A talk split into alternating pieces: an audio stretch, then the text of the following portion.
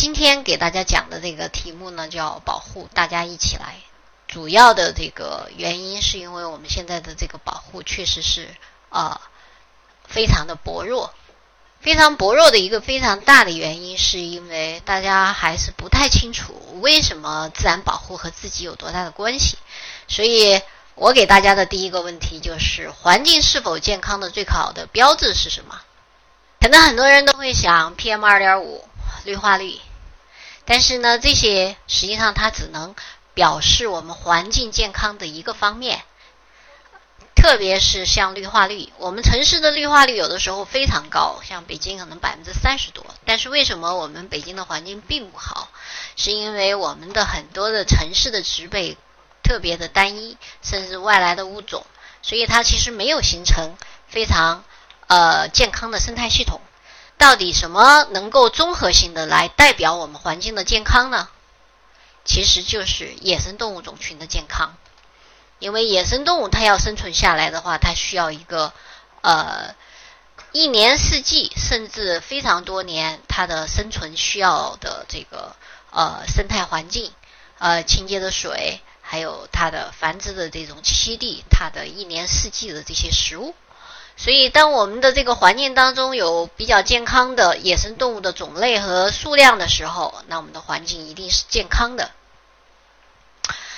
所以，呃，其实野生动物和我们这个呃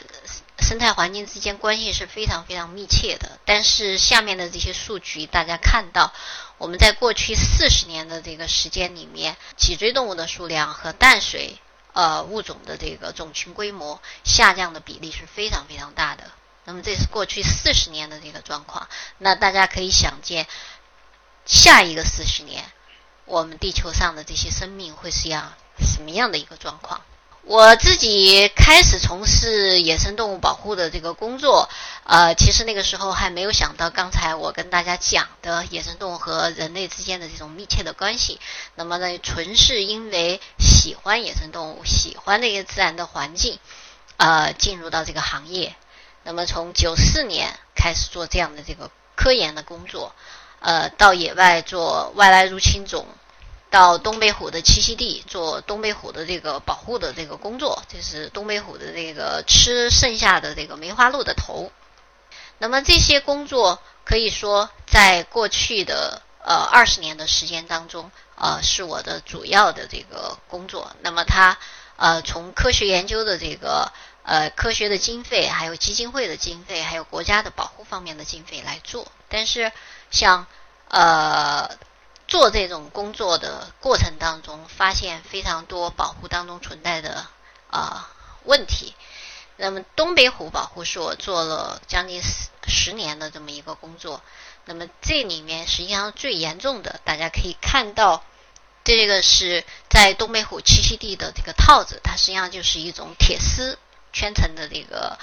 呃，活套，那么动物进去之后，就套着套着这个四足啊，或者套着脖子啊，呃，动物就会死亡。但是这种套子，大家看到的这些，是我们呃和当地的呃林业局以及当地的这个呃老百姓和来自全国各地的这些志愿者，在二零一四年和一五年呃两年的这个时间里面啊。这个清除的这个套子，那么这个将近有五千个这个套子，呃，但是这个清套的这个工作呢，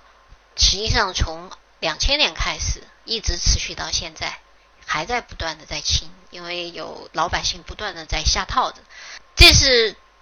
嗯农民养的这个牛，那么这种牛放到这个野外，就像野生动物一样，那自然成为老虎的食物，所以牛会被老虎吃掉。呃，咬死，那么呃，当地的老百姓也会有这种怨恨的这种心理，所以，当我在做这样的这个工作的时候，呃，你会发现，当你十年都在做东北虎保护的时候，呃，你想的最大的问题，实际上是一个这种保护的可持续的机制在哪里？呃，我们说的刚才的这个清套的这个工作。它实际上是一个需要反反复复、每年都要做的这么一个工作。当我们去申请经费去做的时候，第一年能拿到经费，第二年可能能拿到三分之二，第三年可能拿到三分之一，到第四年你要再去申请经费就非常非常困难了。但是这样的工作如果不做的话，那呃，大家可想而知老虎所面临的这些问题。另外呢，就是这些套子都是当地老百姓下的。那么我们虽然有国家的法律规定下套是违法的，但实际上在过去十年的这个时间里头，实际上是没有人因为下套子而受到呃法律的制裁。所以老百姓天天守在家门口，随时都可以去。你怎么样让他们自觉自愿的去支持保护？不是下套子，反而是去清套，去阻止其他人下套。其他阻止其他外来的破坏，所以这个呃自然保护区的这种可持续机制，它究竟在哪里？实际上是我当做这个工作越来越多，呃，虽然科研的经费我始终是可以找到的，但是你会发现这样的这种工作方式，它的影响是非常低的。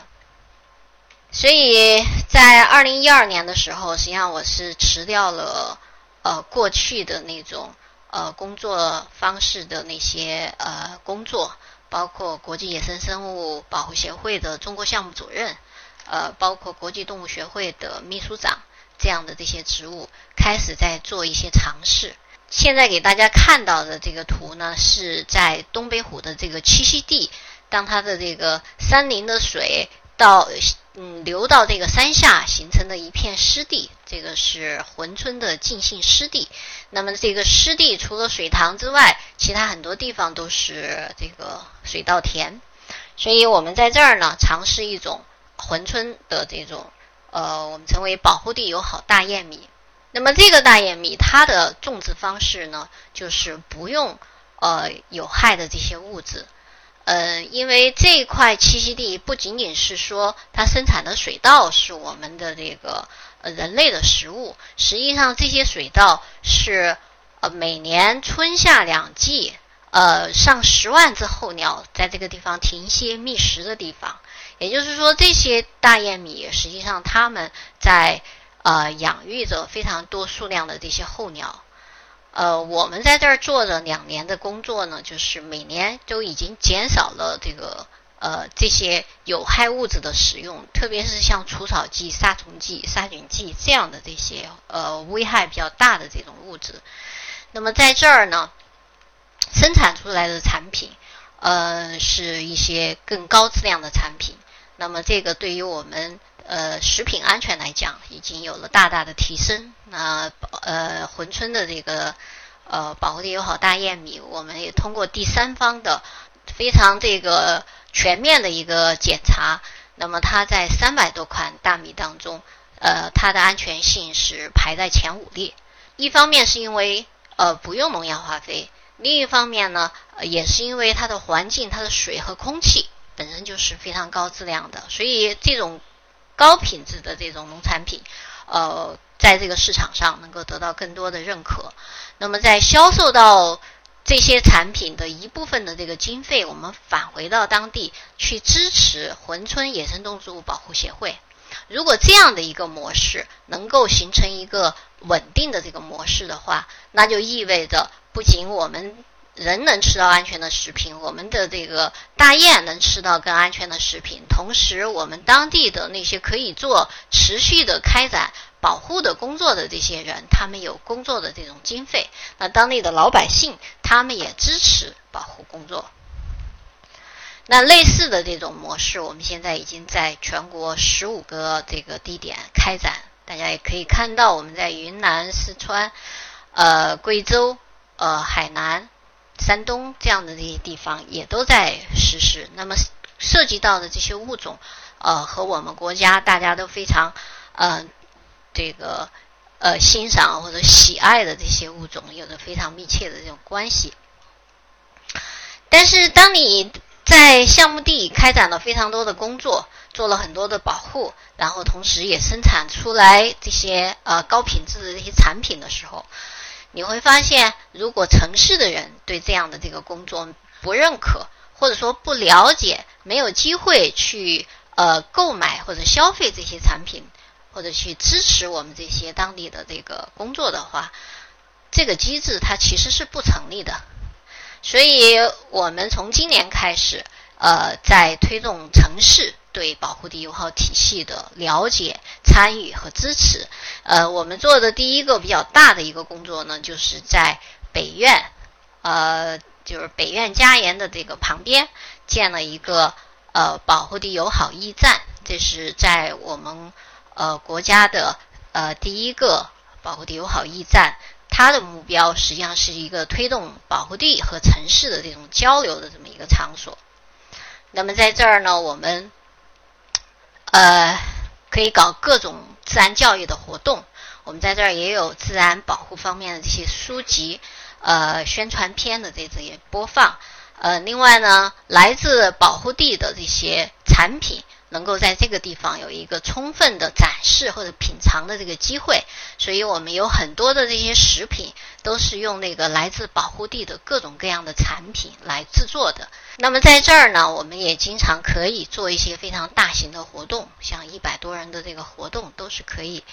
那么这个驿站呢，它呃是保护地友好体系当中非常重要的一个部分，但是呢。呃，同时，这个驿站呢，呃，它提供了非常综合的这个呃功能。从这个驿站，我们希望能够让更多的城市的人去了解这些自然保护地。那我们从驿站开始呢，也带着大家这些呃父母或者孩子，能够到我们的这个项目地去。比如说这张图上大家看到的就是呃当地的这个农户。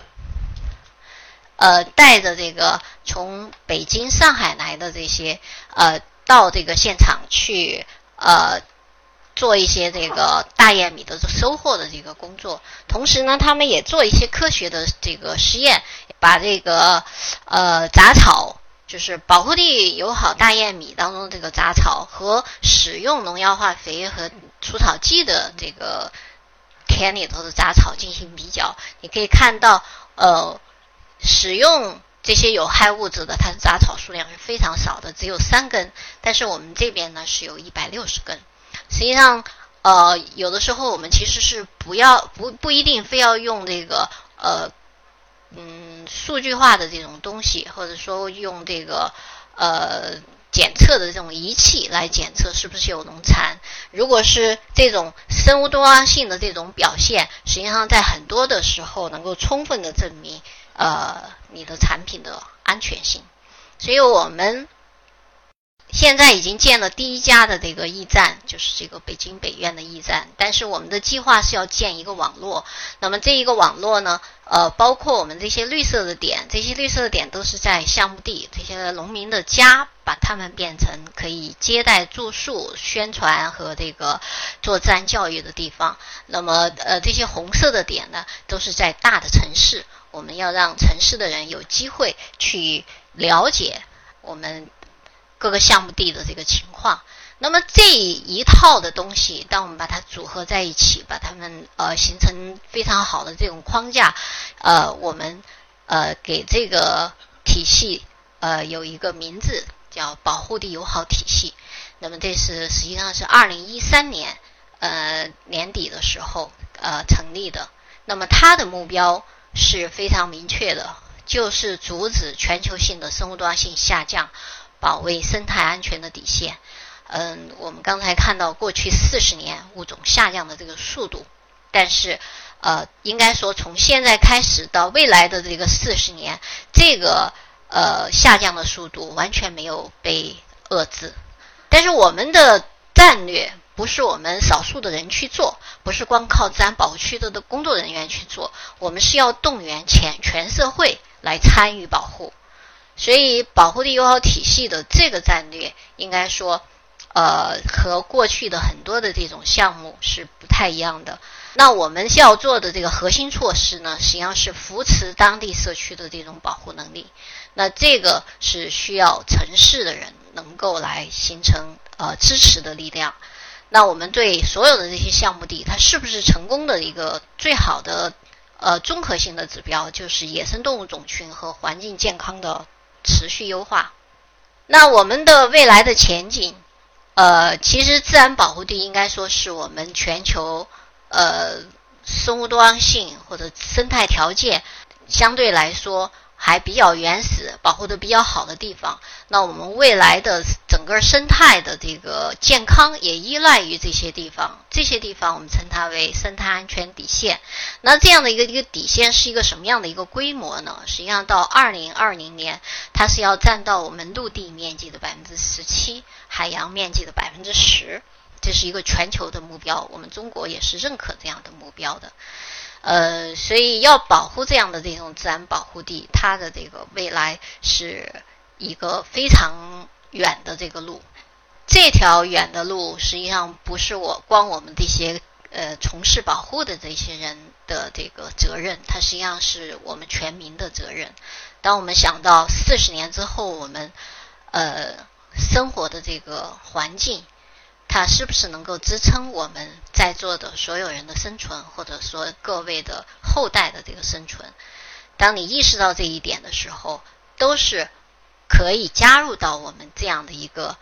保护的平台。通过这样的一个保护地友好的一个平台，我相信你总是可以找到各种各样的方法来参与和支持。那这个平台的目的也是为了给大家提供各种便利的条件。你不用放弃你的工作，你不用放弃你的那个高薪，你也呃不用非常辛苦的天天在野外去做很多的工作。但是你在城市，你在家里，在非常多的。呃，你熟悉的、你喜欢的那种呃环境当中，你仍然可以做很多的保护工作。欢迎大家将来每个人都能成为我们保护地友好的一部分，我们共同的去保护我们的环境。而且我相信，在这个过程当中，你会获得人生、精神和健康很多的收益。谢谢。